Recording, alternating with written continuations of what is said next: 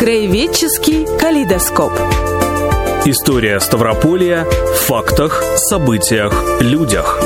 Ведет передачу журналист Аждаут Ибрагимов. Добрый вечер, уважаемые радиослушатели.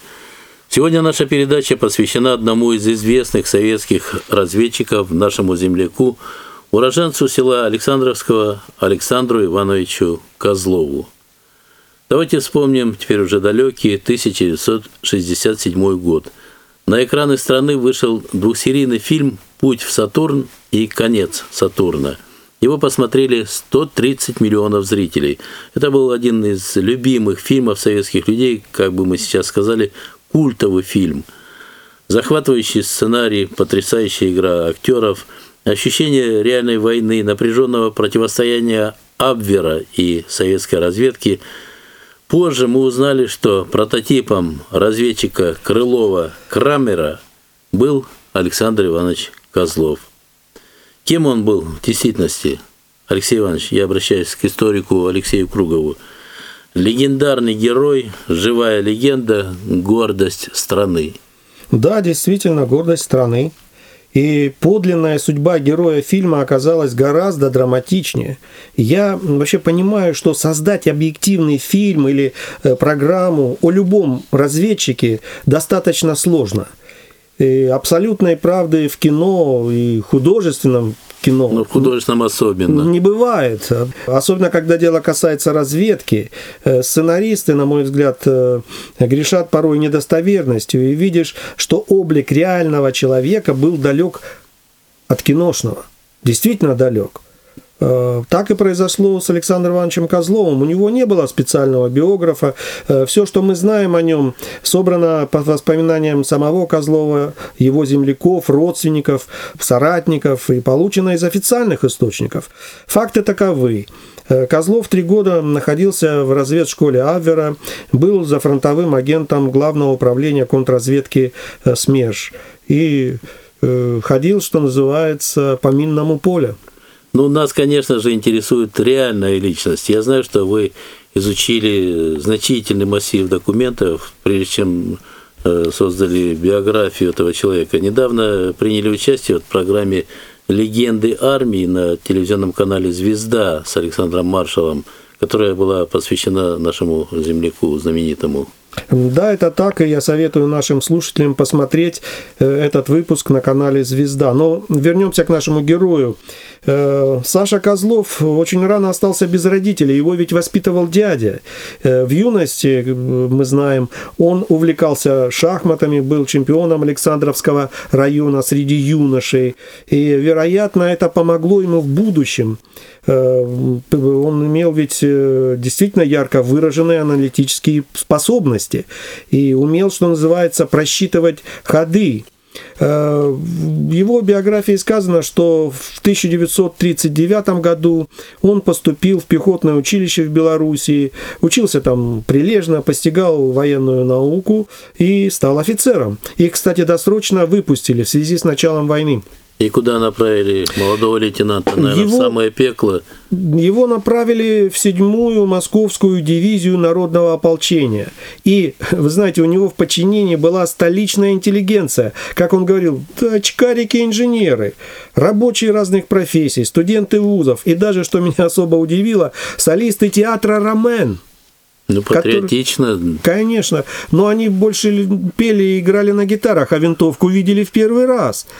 И их, этих людей, нужно было в кратчайшие сроки обучить военному делу, научить элементарно стрелять. И он смог это сделать. Он сумел создать боеспособную боевую единицу. А офицеров, вы знаете, в первый э, год войны не хватало, и э, его назначили начальником штаба батальона, а потом в разведку полка он ушел. Э, он уже тогда имел отношение к разведке, пусть на войсковом уровне, но имел. И это впоследствии вызвало интерес у вербовщиков из Абвера. Ну вот, насколько я знаю, его дивизия попала в окружение, ну, 41 год. Э, некоторые части бойцов удалось укрыться в лесу. В октябрь 41 года. Катастрофа под Вязьмой, сотни тысяч пленных. Ну, это была действительно катастрофа. Но Козлов решил, что сражаться с врагом можно и на оккупированной территории, и он сформировал отряд – который потом вошел в Дорогобужскую партизанскую дивизию «Дедушка». Это э, соединение было создано при непосредственном участии э, Петра Силантьева, одного из командиров 21-го полка, в котором служил э, Козлов. И, кстати, это потом спасло ему жизнь. Алексей Иванович, вот меня вот что удивило.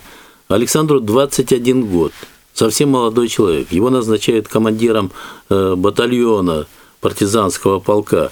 Это молодой безусый лейтенант, э, ну, уже имеющий э, не очень большой, но опыт боевых действий. Вот здесь, в партизанах, он э, встречает девушку, военфельдшера Галину Вилкову. Они полюбили друг друга, была самая настоящая такая партизанская свадьба. Галина становится женой и воюет э, вместе с Александром. Да, это было действительно так, и свадьба была настоящая партизанская, да. И батальон э, Козлова воевал хорошо, понимаете, когда действительно были те, кто сдавался в плен, он воевал, он сохранил боеспособность своего подразделения, и в частности, и воевал действительно добросовестно, хорошо. Э, бойцы его отряда взорвали большой склад боеприпасов врага.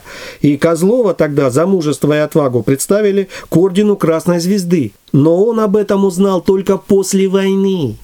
Потому что лето 42 года его отряд вел тяжелые бои с карателями, и бойцы вынуждены были скитаться по лицам. И вот что он э, сам вспоминал. Шли ночью, а днем отсиживались в болоте, накрывшись тиной. Поначалу они крепились, потом терпеть стало уже невозможно, потому что комары ели поедом, закончилась еда.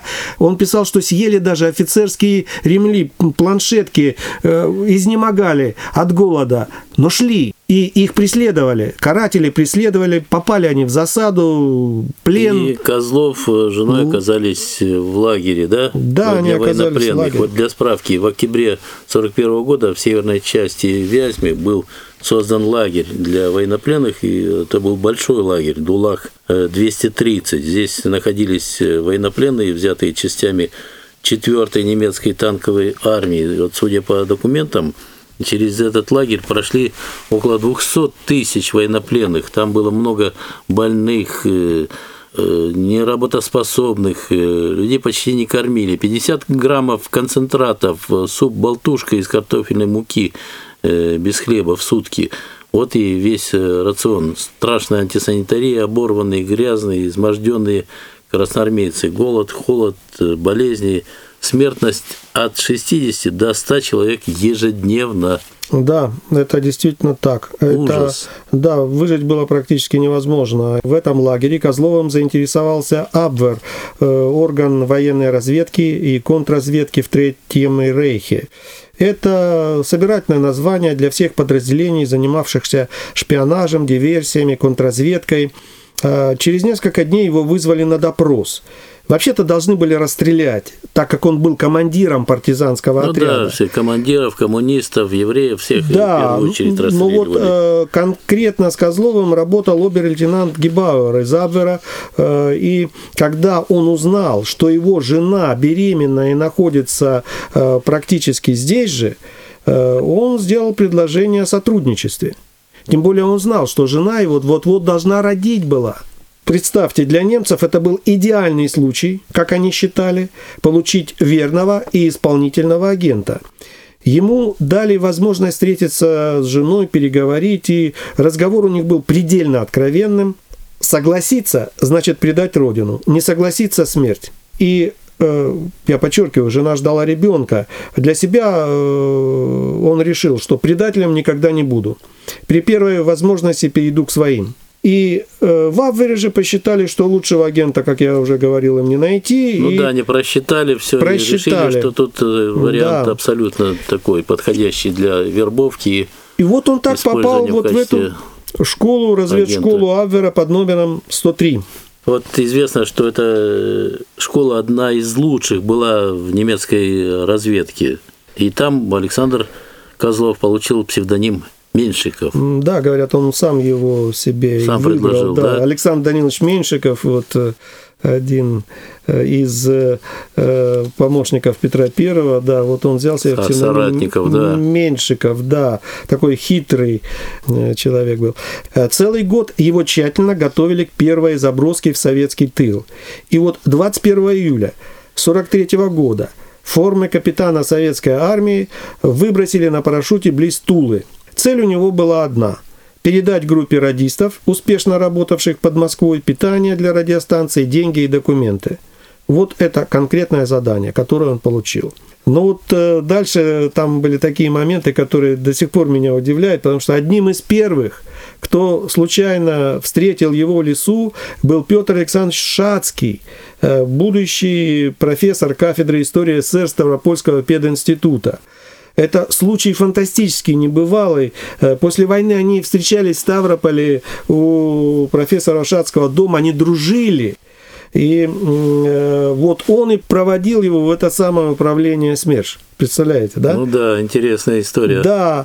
Э, ну, не сказать, что Козлову там уж поверили на все э, сто, потому что Но уголов... времена были такие, что особо и нельзя да, было верить. уголовное дело об измене Родины на него все-таки завели. Э, вот. И под видом выполнившего задание германского агента его обратно перебросили за линию фронта. И, скажем, уже находясь в своей команде, он прошел еще одну проверку, эм, и потом его перепроверяли, но в принципе они остались довольны его работой. В общем, приняли его работу. Да, они, да, да. Э, вернувшись э, к немцам э, в эту школу, Козлов узнал еще о своей семейной трагедии. Его ребенок умер, не прожив и несколько дней. Ну, понятно, в каком стрессовом состоянии была его жена. Да, это было горе, это был его первенец, и они его потеряли. Но зато, вы знаете, по служебной лестнице он пошел в гору. И за заслуги э, перед Рейхом был удостоен нескольких наград. Э, он получил воинское звание капитан, дослужился до начальника учебной части Борисовской разведшколы Абвера. И э, эта школа готовила агентуру для группы армий «Центр». Э, но вместе с тем, э, за время работы в разведшколе Козлов собрал данные на 29 официальных сотрудников и 57 агентов разведывательных органов. Вот по фильму помню, разведчик постоянно собран, постоянно в напряжении, каждую минуту могут раскрыть. У него не было же связи с центром, оставалась перевербовка. Это очень такая опасная операция между смертью и жизнью. Приходилось каждый день рисковать собой. Это минное поле. Неизвестно, где рванет и кто из его подопечных завербованных выдаст. При этом, чтобы никто не догадался, кто он на самом деле. И он перевербовывал агентов, через них передавал информацию в центр. Конечно, это было чрезвычайно опасно. Да, все так и было. И один из шести его агентов даже вернулся потом в Сатурн и привез новые, в кавычках, ценные сведения. В мае 1945 года он очутился в немецком городке Бисмарк и там попал в плен к американцам. Они передали его советской военной миссии в Париже. Э, это была уже другая история, не вошедшая в фильмы, этого не показывали. А, но э, когда он вернулся на родину, в Москве руководителям нашей разведки показалось, что он перевербован американцами, чуть ли не тройной агент. Э, он написал подробный отчет, где указал имена всех агентов школы. И некоторое время он э, даже работал агентом-опознавателем, помогал раскрывать немецкую агентурную сеть на территории страны, в том числе на территории нашего края. Ведь даже после э, оккупации здесь осталась довольно разветвленная агентурная сеть, в том числе здесь, я имею в виду Орджоникидзевский Ставропольский край. Угу. 25 лет было парню, да? Вот с такой да. отметкой находился в плену. Понятно, что э, трудно было устроиться. Жена, ребенок, полуголодное существование, вот семью содержать было не на что. Как элементарно прожить в маленьком домишке с земляными полами? Ушла жена с ребенком. Опять личная трагедия. Да, я считаю, что с Козловым поступили несправедливо. Его уволили из армии и сделали запись документов, находился э, в плену. Вы понимаете, человек вернулся в село, где все друг друга знают. И его частенько свои же односельчане упрекали этим пленом. И порой очень жестоко. И приходилось слышать свой адрес «Я на фронте за родину кровь прорывал, а ты сидел в немецком плену, немецкий хлеб жрал и работал на гитлеровцев». Он же не мог сказать им, что он был разведчиком, потому что он дал подписку о неразглашении. И, ну, я думаю, что вот эти вот обвинения и односельчан можно было ну, понять. да, можно было понять, конечно же. Конечно, с... они вот с большим подозрением относились к тем, кто был по ту сторону, и такие ну, же люди были. Ну, ну, ну, они же пережили тяжелейшую психологическую травму, они выжили в этой страшной войне, войне но потеряли своих близких многие. Да, в общем, людей этих действительно можно понять, чем ты занимался три года, а он не может ответить на этот простейший вопрос. Да, конечно, и он, ну, посудите сами, он находился под жутким стрессом э, и однажды не выдержал и рассказал местному военкому, чем занимался во время войны. Его вызвали в Москву, это еще были сталинские времена, и обвинили в разглашении секретных сведений Э, наказали, как тогда говорили, за болтливость. Козлов получил три года лагерей. Вернулся домой. Работы нет, денег нет. Он был на грани самоубийства. Если бы было оружие, то бы наверняка застрелился. И был кем только не был вообще. И разнорабочим, и строителем, и лесником. И была и, конечно, и нищета, и безысходность, и пытался залить горе алкоголем. Ну, погибал человек. Вот какая судьба, да? И вот интересная история. Поддержали Александра Козлова, ветераны партизанского движения Белоруссии, там же он воевал. Да. И они предложили присвоить ему звание Героя Советского Союза, но то ли бумаги где-то затерялись, то ли какой-то штабист э, решил, что недостоин. Ну, это обычная, знаете, такая бюрократия, которая э, в таких случаях, вот как всегда, случается. Но ему повезло в другом. На личном фронте у него встретилась добрая женщина, стала его женой, и человек начал вторую жизнь. И а потом ситуация изменилась, когда разобрались наконец, нашли те самые документы и полностью реабилитировали его в 1993 году. Это почти полвека ему приходилось доказывать, что он не предатель. И из э, э, Федеральной службы безопасности в адрес Александра Ивановича пришло письмо, которое поставило точку в борьбе ветерана за свое доброе имя. Вот э, в нем есть такие слова, я процитирую. «Дорогой Александр Иванович, невозможно переоценить вклад в победу советских разведчиков, работавших в глубоком тылу врага. Мы с уважением относимся к вашему подвигу и сочувствуем драматическим вехам в вашей судьбе. Мы рады, что справедливость восторжествовала, и Родина, хотя и с опозданием, смогла оценить ваши боевые заслуги. Отныне ваше имя занимает достойное место в истории советской контрразведки. Да. Лучше поздно, чем но, никогда. Но все-таки вот, э, знаете, в 2020 году, в прошлом году, ему как раз исполнилось 100 лет со дня рождения. Я подумал, что вот на аллее почетных граждан Ставропольского края должна быть стела, посвященную Александру Ивановичу Козлову, э, действительно настоящему разведчику, нашему легендарному земляку, потому что он герой, понимаете, потому что он достоин, потому что заслужил. Абсолютно заслужил, да. Я надеюсь, наши руководители нашего края услышали нас. В книге «100 великих разведчиков России» есть имя еще одного нашего земляка, уроженца Ставрополя, Георгия Николаевича Косенко. Писатель Владимир Сергеевич Антонов написал очерк о нем. И вы знаете, да, Алексей Иванович? Да, э, вообще до недавнего времени о Косенко было мало что известно. Мы знаем, что он окончил нашу мужскую гимназию. У нас была с вами, помните, целая передача э, вот, о наших выпускниках. И теперь мы можем сказать, что в этой гимназии учился один из лучших э, разведчиков. Причем вышел он с хорошим знанием французского языка, что пригодилось ему в будущей работе. Э, на него обратили внимание сотрудники иностранного отдела ОГПУ и перевели в кадры высшей разведки в 1933 году. Э, потом он получил ответственную должность заместителя руководителя легальной резидентуры э, ОГПУ в Харбине и работал под дипломатическим прикрытием секретаря советского консульства – Георгию Косенко удалось также выявить вот в процессе своей работы 25 активных японских разведчиков, э, которых э, заслали на территорию СССР.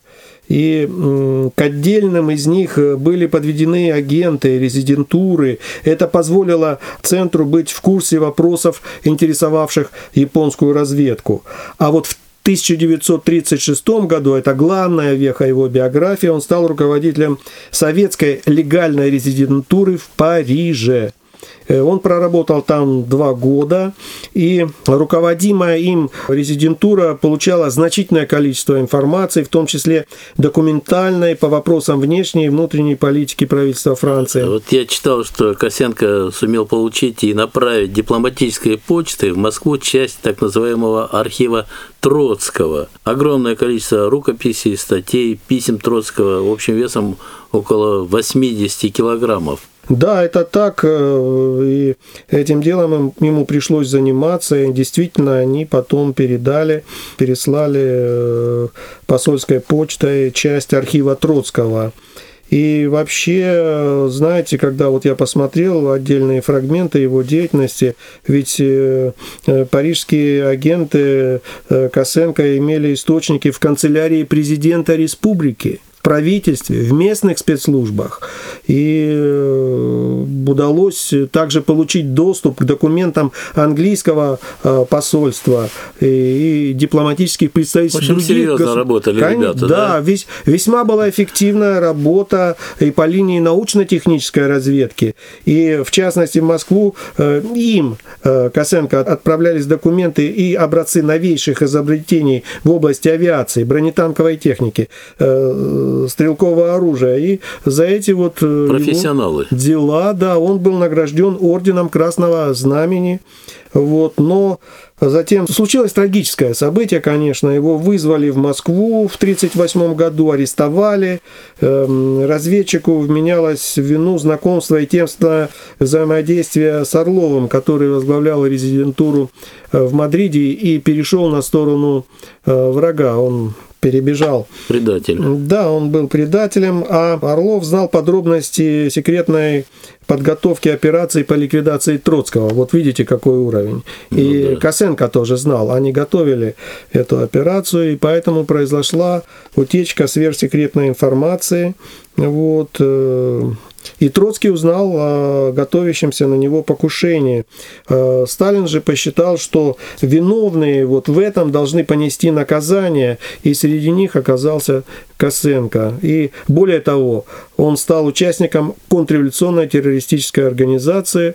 Это был, его признали. Да, да, он был помещен во внутреннюю тюрьму на, на Лубянке. Хотя Пытали его он сильно. террористом и участником. Да нет, конечно, не ну что вы, ему было 37 лет, вот, и впоследствии, в общем, он был реабилитирован. Ну, слава богу, хотя бы так.